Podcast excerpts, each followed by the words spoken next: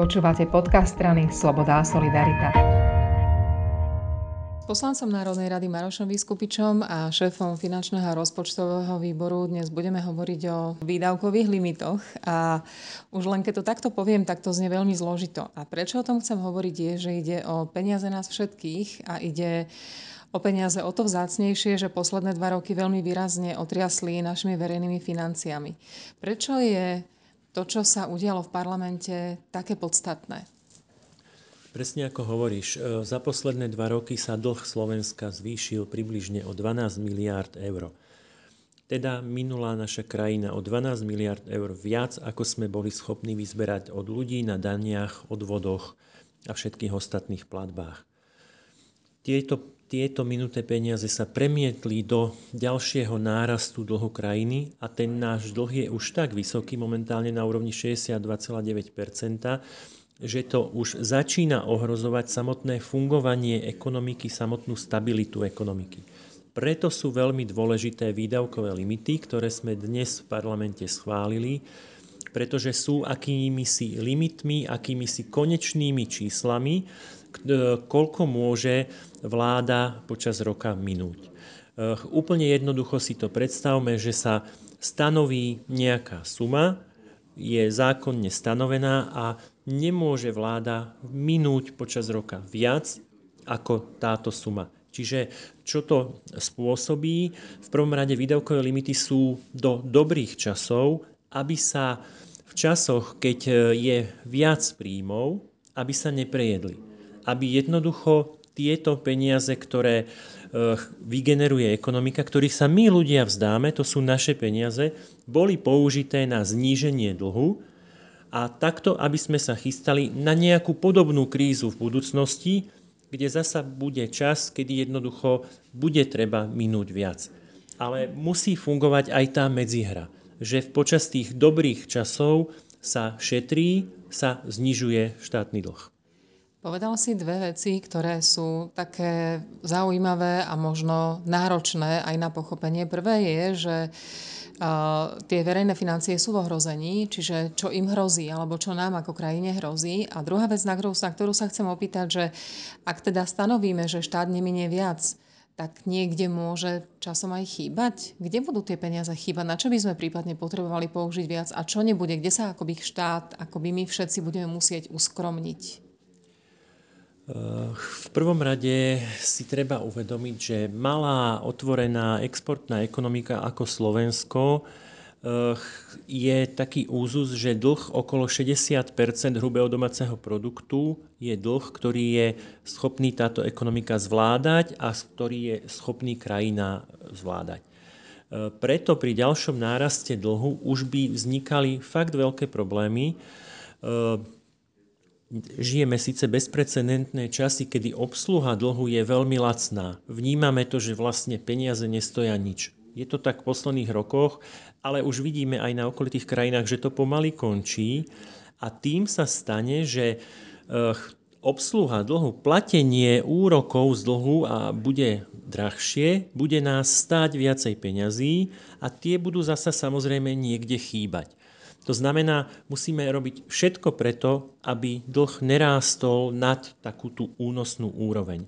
A kde teda budeme musieť ušetriť? Kde teda bude chýbať? Budeme môcť opravovať menej ciest, alebo budeme mať menej štátnych úradníkov, alebo uh, budeme menej opravovať nemocnice, mať menej policajtov, hasičov. Kde teda ten štát bude musieť ušetriť?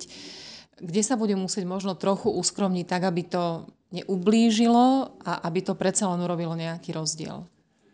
E, v prvom rade treba povedať, že e, musí byť štandardné, alebo malo by byť štandardné, že štát môže míňať toľko peňazí, koľko je schopný dostať od občanov, to znamená nezadlžovať sa. E, a tomuto samozrejme treba prispôsobovať aj služby štátu. A o tom sú aj tie výdavkové limity, že jednoducho neumožnia minúť viac ako určité dohodnuté schválené číslo.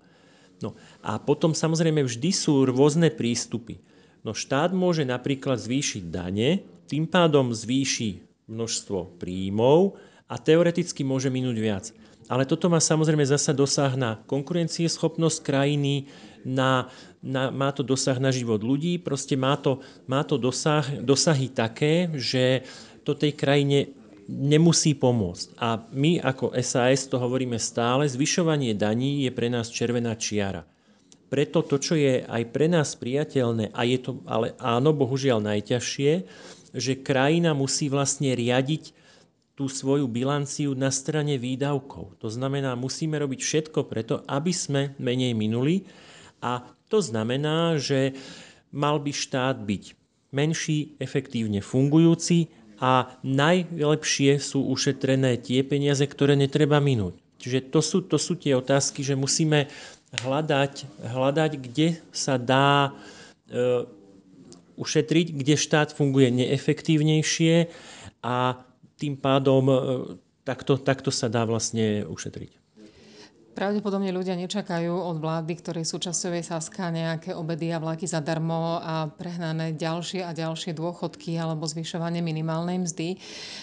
Aj tak však na to upozorňujú opoziční politici, že pod touto vládou, ktorá navyše dostala do vienka najprv pandémiu a teraz vojnu, sa naozaj budeme mať možno trochu horšie a naozaj sa budeme musieť uskromniť. Nám asi ostáva len vysvetľovať, že inak to skrátka nejde, že peniaze nerastú na strome, nevyčarujeme ich a takto sa niekedy krúti svet, tak? No možno to je presne ten paradox doby, že krajina sa v posledných dvoch rokoch zadlžila, tie peniaze išli vlastne smerom k ľuďom, ku firmám, k ľuďom a človek by čakal, že teda štát bude síce zadlžený, ale ľudia budú spokojní a ekonomika bude fungovať. No paradoxne nie. Vidíme to, že vlastne to množstvo peňazí, ktoré bolo poskytnuté v koronakríze, a teraz to sa nebavíme o Slovensku, to sa bavíme o Európskej únii, to sa bavíme kľudne aj o americkej, americkej, americkom Fede, e, že sa pomáhalo až moc. A to množstvo peňazí, ktoré sa dostalo do obehu, ktoré sa dostalo do ekonomiky, spôsobilo, alebo je za veľkou časťou toho zdražovania, čo dnes vidíme. Tou, tou infláciou. Čiže ľudia na pohľad akoby mali viacej peňazí v tom prvom kroku. Áno, štát zasanoval, či už teda zavretý, zavretý obchod, alebo, alebo teda Kurzarbeit, ale vo finále pri tom množstve vlastne tie ceny stúpnú tak, že to, že to všetci cítime a že je problém. A samozrejme, ak ceny stúpnú viac, ako sa zvýšili, alebo ako sú naše disponibilné príjmy, nie je iná možnosť, než to, čo si povedala, že sa bude človek musieť uskromniť. Že vo finále si za tie svoje rovnaké príjmy dnešné kúpi toho menej, pretože všetko stojí viac. Asi to najviac dopadne na chudobných, ale tam zas povedzme, že aj táto vláda je solidárna a nenecháme nikoho ostať na ulici.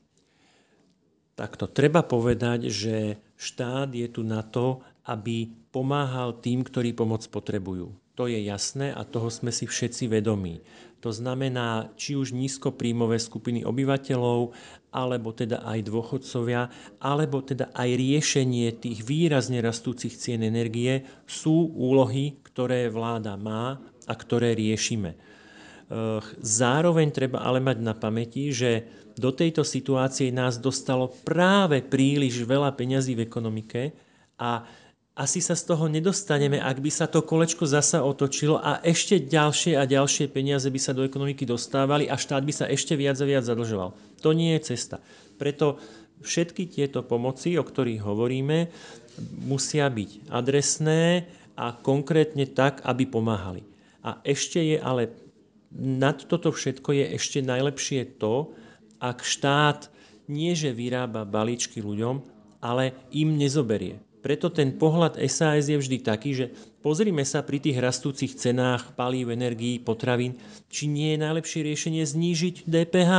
Nemusíme navždy, mohlo by to spôsobiť problémy. Urobme to na pol roka, prípadne sa to dá predložiť a takto sa po, poprvé znížia čiastočne tieto rastúce ceny a druhá vec funguje tá, že človek vždy so svojimi disponibilnými príjmami dokáže fungovať efektívnejšie a dokáže ich minúť efektívnejšie ako štát.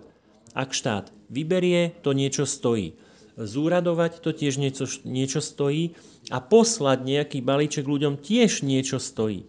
Preto je lepšie a je kratšia cesta ľuďom nezobrať, aby tie peniaze mali v dispozícii priamo. Ďakujem. Ďakujem pekne.